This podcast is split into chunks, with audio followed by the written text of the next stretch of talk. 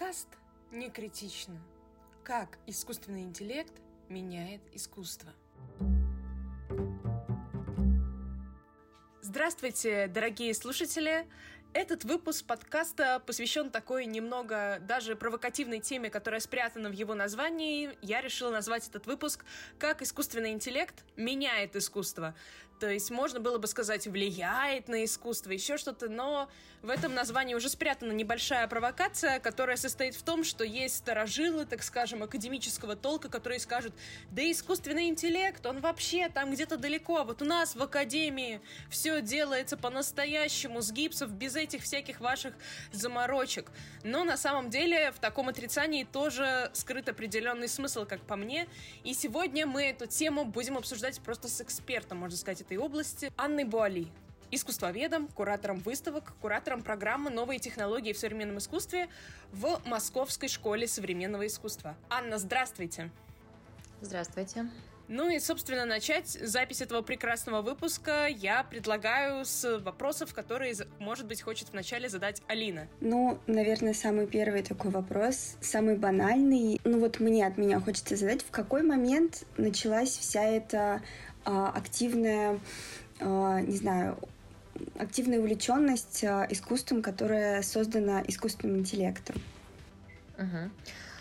Ну, в целом, это старая история. Первое программное произведение искусства, которое создавалось посредством кода. Это вообще начало 70-х. Это художник Гарольд Коэн, который программировал а, такой вот визуальный редактор, который позволял ему создавать, э, на самом деле, довольно декоративные, довольно такие fine art э, произведения, а, которые выставлялись в Тейт и которые он создавал вплоть до своей смерти в каких-то там в 15-16 году, а, не так давно. И, к сожалению, так как его код был закрытым, э, недоступным для каких-то внешних интернет-комьюнити, то его секрет ушел с ним хотя есть догадки, как он это делал. Вот, но в целом э, история нашего увлечения сейчас, она не так стара, это какие-то пять, не знаю, лет, три года, э, которые связаны с, с открытием, с изобретением более демократичных, более доступных программных э, каких-то вещей. Э, и э, на самом деле это и Google Arts and Culture, и еще там несколько вещей, которые вам известны, чат GPT, Midjourney э, и другие редакторы, которые э, поставили вопрос о, на самом деле, не том, как искусственный интеллект меняет искусство или какие новые возможности он нам дает, но, наверное, в первую очередь о том, как он меняет наши способы восприятия, скорости восприятия, скорости принятия решений, скорости производства контента, но, наверное, э, самое провокативное, что здесь зарыто, это наша такая эсхатологическая э, боязнь, предвкушение, э, потому что ходят, циркулируют довольно спекулятивные статьи, мнение экспертов. Э, например, даже вот эм, есть такой чувак э, Пол Кристиана, который раньше руководил безопасностью в OpenAI. Это компания, которая разработала чат GPT. И у него был классный такой тезис о том, что он оценивает вероятность того, что нас уничтожит искусственный интеллект от 10 до 20 процентов. Вот, это мне всем очень понравилось, вот, и породило какое-то большое количество обсуждений. Но, на мой взгляд, эм, и есть такая, такой тренд, такая версия, что если бы мы называли искусственный интеллект иначе, немножко покритиковали этот термин, а, то эта область, эм, скажем, знания вычислительная, она выглядела бы гораздо более инструментально. Например, мы можем назвать эм, как искусственный интеллект еще а, автоматизированные программы, которые обучаются на больших массивах данных. Пожалуйста, уже не так страшно. Он не претендует на то, чтобы заменить нам художника или заменить зрителя. А, и на самом деле я всегда радуюсь, когда из э, тех, техно или какой-то криптосреды а, темы выходят на широкое обсуждение, потому что, во-первых, на это сразу дают гораздо больше денег, э, и гораздо быстрее происходит процесс институциализации. А, такого сложного искусства. А, и, с другой стороны, на самом деле, вопросы, которые поставлены, они ну, не глупые, они не случайные, они а, касаются того, что такое человек, что такое наша креативная активность, наше творчество. И, в общем, художники, на мой взгляд, обычно лучше, быстрее всех и метафоричнее всех дают ответы на подобные вопросы. Да, я помню, что у нас э, однажды должен был быть э, выпуск который в итоге не состоялся, ну, не записался, но там было про то, как художники могут предугадывать будущее. На самом деле выпуск был бы классно, но там у спикеров были свои, в общем и целом, заморочки, и, может быть, сейчас в этом выпуске мы немного эту тему, вот этой возможности предугадывать, вот так быть на полшага впереди, а может быть, даже на шаг, мы сейчас это можем раскрыть. И все же, Анна, как ты считаешь, есть ли какой-то круг тем, который характерен для художников, которые решили уже тесно связать свою, можно сказать, профессиональную жизнь с искусственным интеллектом? Это, ну, конечно, наверное, какое-то опасение о восстании машин. Я даже, возможно, могу где-то на задворках своей памяти припомнить пару примеров. А что еще? А, я бы, наверное, так как мы говорим об, об инструменте, говорила о том, что он может давать, и, соответственно, художники э, пользуются этим, в общем, неудержимо. А, в целом, на мой взгляд, темы всегда искусства были примерно одни и те же. Это мне сказал когда-то Питер Гринуэй, с которым мы работали в 2014 году. Он сказал, что людей, по сути, интересуют три темы. Жизнь, смерть и секс. Все. Вот, поэтому если э, как-то деконструировать, э, не изводить к началу, то где-то они там будут. А, но если серьезно, то искусственный интеллект сейчас находится в руках техногигантов. Это некое производство такой неолиберальной машины, позднего капитализма. И вот все, что связано с критикой этих э, политических и социальных, экономических форм, э, конечно, э, расцветает. А есть, мы можем поговорить, например, о типах э, программных как бы типах, э, что дают, эм, э, что дают разные программы художникам, какие возможности, и на самом деле как, как это расширяет их инструментарий и методологию работы, например, с языком. У нас есть точно NLP, это Natural Language Processing, собственно. А, это комплекс программ, которые а, могут разрабатывать тексты, поэзию, а, ну, какие-то, в общем, содержательные такие, в общем, цепочки семиотические выстраивать. И художники, естественно, сразу же начали этим пользоваться. Все отлично знаете Теда Чана, который вот писал, эм, скажем, роман на основе, новеллу, на основе которой снимали потом фильм Arrival, «Прибытие», про язык, он вообще супер такой языковой. Вот он начал э, работать и создавать персонажей искусственного интеллекта, которые сами говорят, сами мыслят, э, общаются там, в каких-то 15-х годах.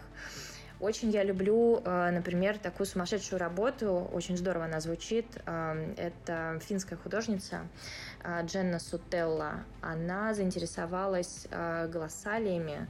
Это такие, в общем, практики медиумов XIX века, которые как бы воспроизводили какие-то либо несуществующие, либо старинные какие-то языки.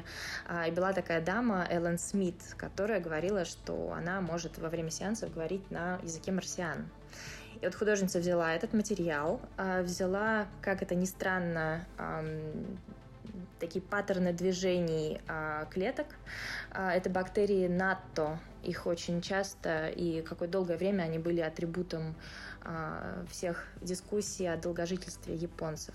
Она соединила эти паттерны движения, соединила исторические материалы. Все это, в общем, прогрессила через э, программное обеспечение, э, через искусственный интеллект и получила свой марсианский язык. Очень рекомендую его послушать, э, это замечательная вещь. А дальше что еще он может? Да. Мы даже фрагментик вставим здесь. Я ну, думаю, Анна с нами поделится ссылочкой, чтобы мы не попали на какую-то альтернативную версию. Это наверняка где-то с Ютуба.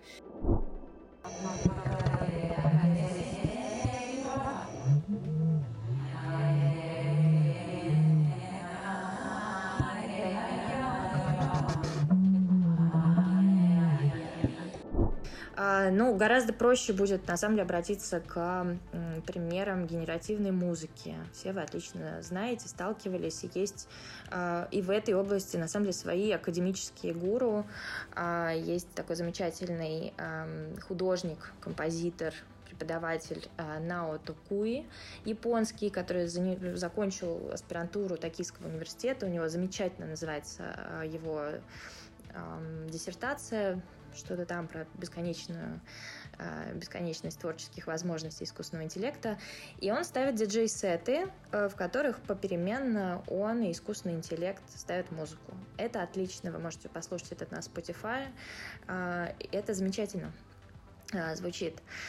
А, есть э, CGI, это Computer Generated Images. А, есть Data Visualization, например, какие-то инструменты, которые позволяют вам визуализировать большие а, массивы данных, да, и с помощью этого рассказывать какую-то историю, давать какой-то образ. В целом, это настолько широко. Посмотрите, это звучание, это образ, это лингвистические а, какие-то модели. А, это фактически бесконечный а, инструментарий, который не ограничивает а, темы. А, наоборот, он создает художнику собеседника, он может поставить а, какие-то новые вопросы о том, кто автор, например, а, или чем, в чем же на самом деле эта уникальность нашего творческого мышления, чем мы так а, удивительны и в чем так неповторимы.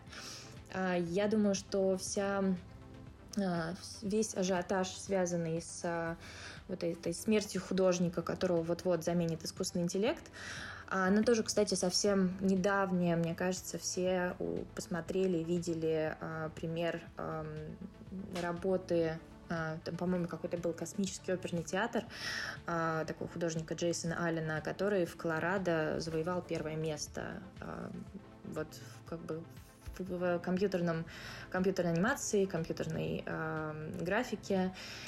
И все сказали, господи, но это же сделал не он, это же сделал искусственный интеллект. А, вот. Плюс недавно совсем была э, продажа это, на мой взгляд, вообще прорыв, э, к которому я очень рада.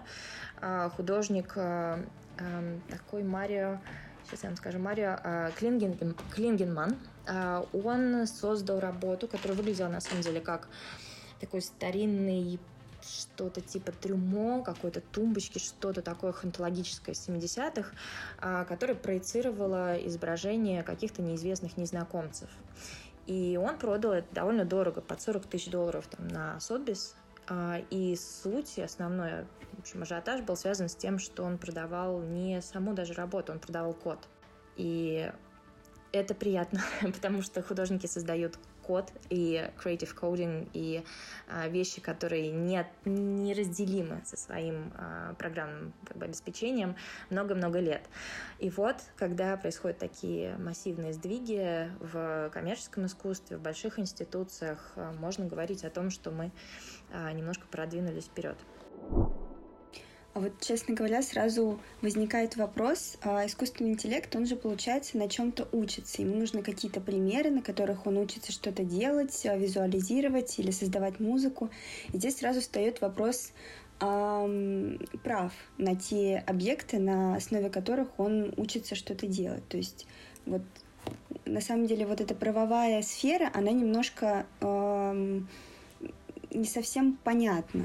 То есть э, насколько действительно созданные произведения искусства, созданные искусственным интеллектом, принадлежат вот, э, ну как бы насколько они оригинальны и насколько они принадлежат э, искусственному интеллекту и тому, у которого позаимствовано, ну, тому художнику, у которого позаимствована вот эта идея, этот стиль, какой-то, какие-то особенности.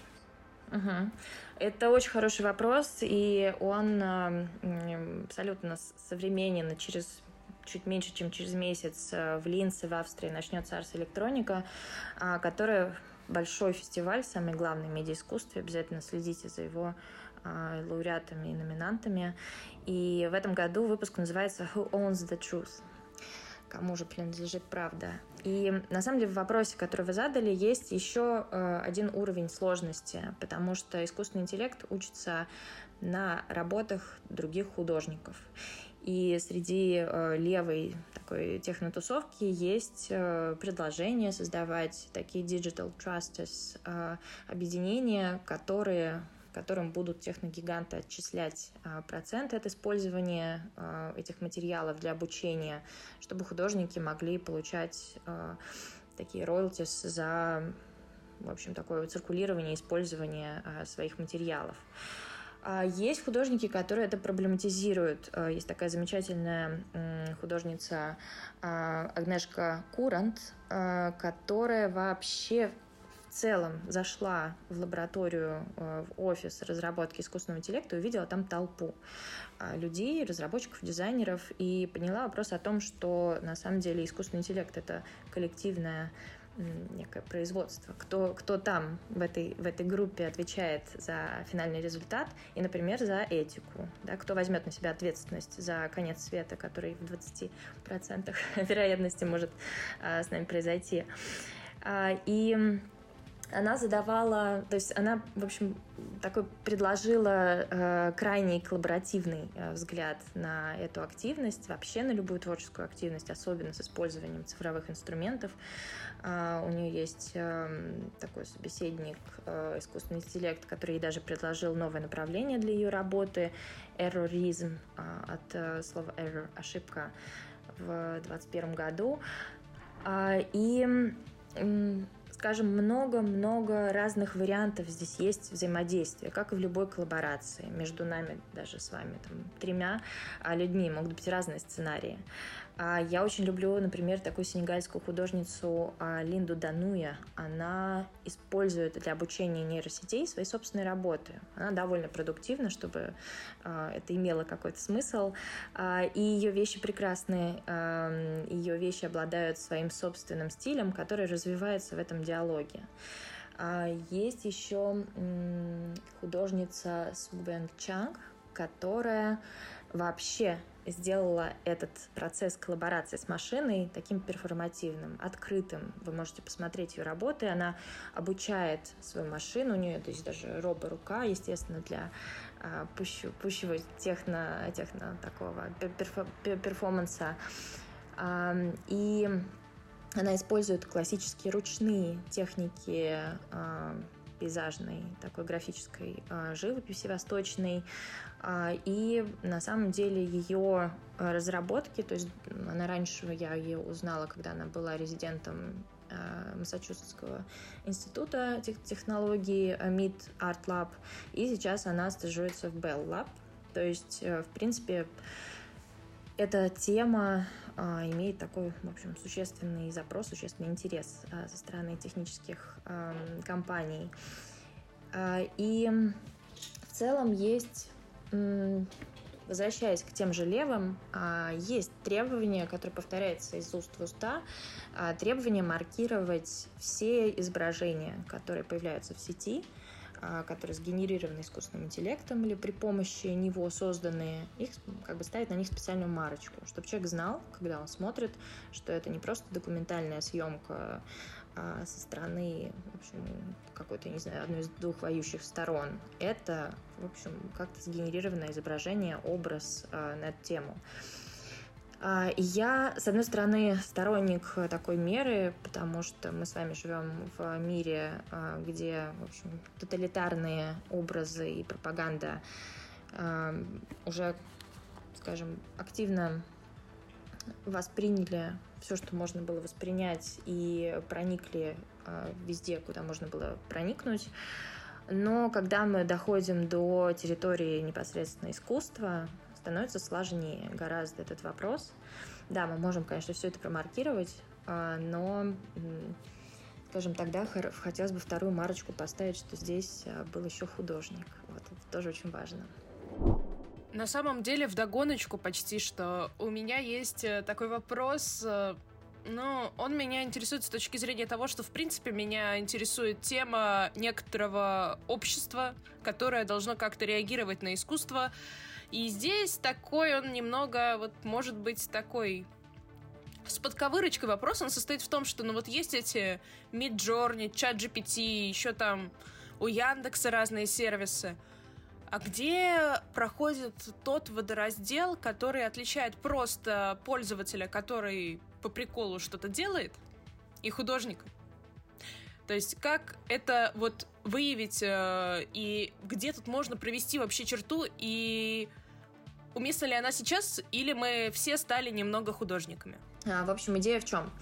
А, что а, в любой момент времени а, развития технологий, появления новых дисциплин как это было, например, в 90-е, когда появился интернет-арт, а, немножко раз, размывается граница вот этого строго очерченного арт-пространства, когда у вас есть только музей, есть только галерея, есть только куратор, который говорит, что искусство, что нет.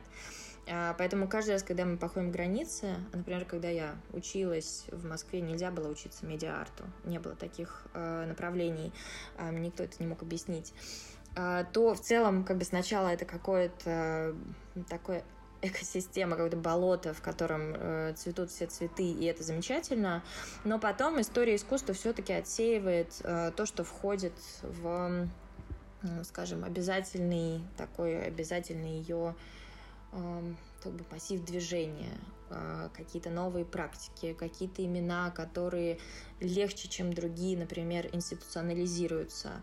А потом пройдет, э, я не знаю, 10-20 лет, и кураторы будут э, серфить по сети и искать непризнан, непризнанных а, каких-то наив digital художников и пересматривать все эти залежи супер рэр для того, чтобы переоткрыть каких-то художников, которые не были признаны в свое время. Честно говоря, с изменением инструментария, я думаю, что и в 16 и в 19 и в 21 веке э, все это происходит примерно одинаково. Э, но так как вы занимаетесь и вы интересуетесь медиаискусством, у вас есть э, фантастическая возможность здесь и сейчас выбирать просто, что вам нравится. Это, мне кажется, ключевое и ответа и водораздела не проведет никто. А, я вижу, что сейчас а, есть коллекционеры, которые а, переключились. Вот, например, недавно говорила с Сильвианом Леви, который один из крупнейших коллекционеров китайского искусства современного. Он рассказал, что они сейчас занимаются исследованием ниши collectibles, что им нравится, и им кажется, что вещи, которые можно шерить, которые более доступны, за ними будущее.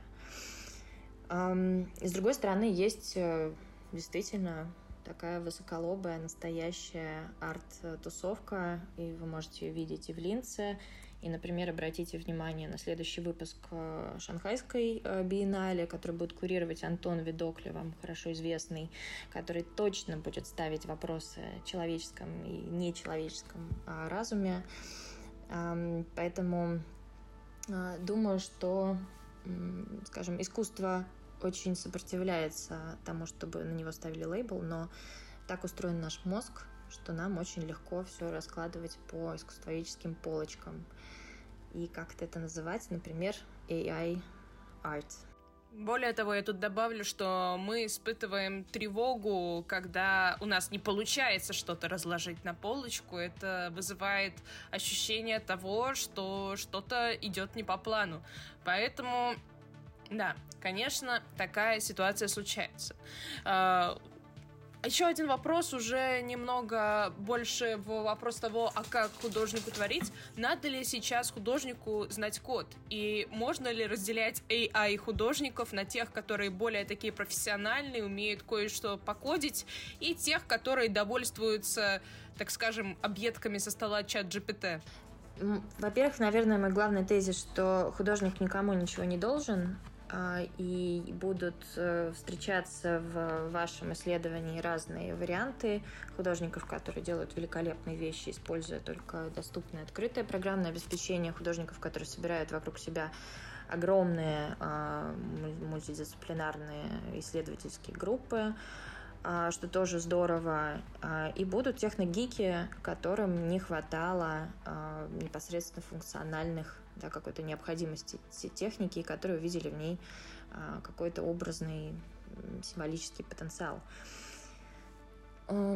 Наверное, это никак особенно не влияет на качество проекта, который вы, встречаете. Очень важно оценивать его скорее а, критическую возможность, эстетическую новизну. Меня зацепила мысль, а, что художник, а, получается, возможно, созда... иногда в некоторых случаях а, зависит от того, насколько хорошо он ориентируется в программировании. Получается, художник иногда создает код, а иногда код за него создает, допустим, программист.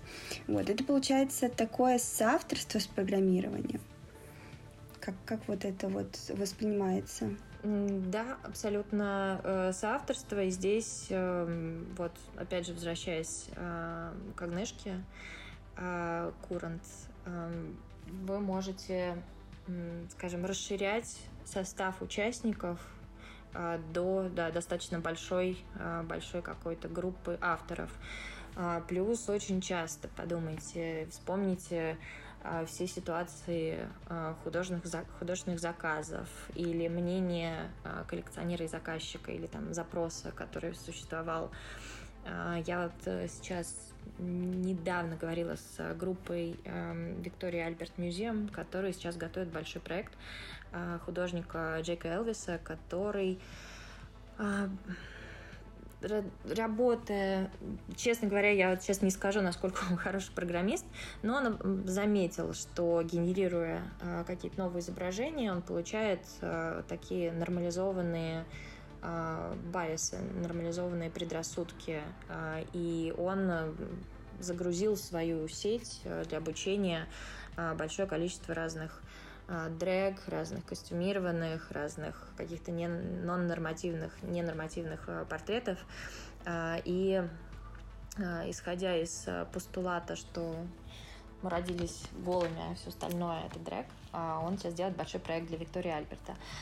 И здесь как бы вот запрос на присутствие fashion э, моды, запрос на какое-то, в общем, разнообразие и скажем, инклюзивность э, проекта точно продиктован большой институцией, а, но при этом имеет и такие довольно глубинные, а, в общем, левые запросы а, сетевых гиков на то, чтобы делать интернет более включенной, более инклюзивной средой.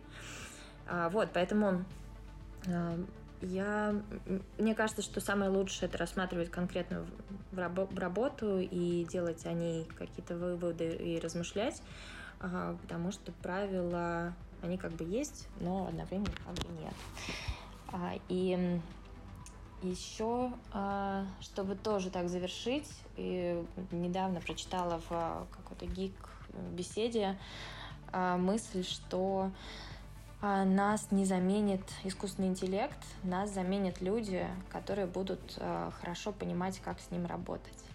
Вот, поэтому э, в любом случае, э, мне кажется, что осведомленность о техническом прогрессе, э, ежедневное почитывание гизмода и, скажем, знакомство с новыми материалами, новыми технологиями, это довольно полезная вещь, которую мы на курсе художникам объясняем, показываем преимущества, и даже если вы работаете с э, живописью, это холст и масло, э, все равно вы можете быть глубоко технологичным, глубоко там, современным и опережающим э, свое время художником. Поэтому мне рассказывают, что, в принципе, э, с помощью чата GPT можно и Python выучить за пару недель. Вот, поэтому для каких-то определенных целей, не знаю, я бы, наверное, не гнала всех э, в обязательном порядке учить э, языки программирования, но, наверное, чем больше языков, ты знаешь, тем лучшим переводчиком ты становишься для разных людей прекрасные завершительные, заключительные слова. Ну, а наших слушателей мы призываем переходить по активной ссылке, которая есть в описании к этому выпуску, на сайт Московской школы современного искусства, и там посмотреть, какие бывают вообще у них образовательные программы, а может быть и почитать какие-нибудь полезные статейки, которые, я думаю, там тоже где-нибудь спрятаны.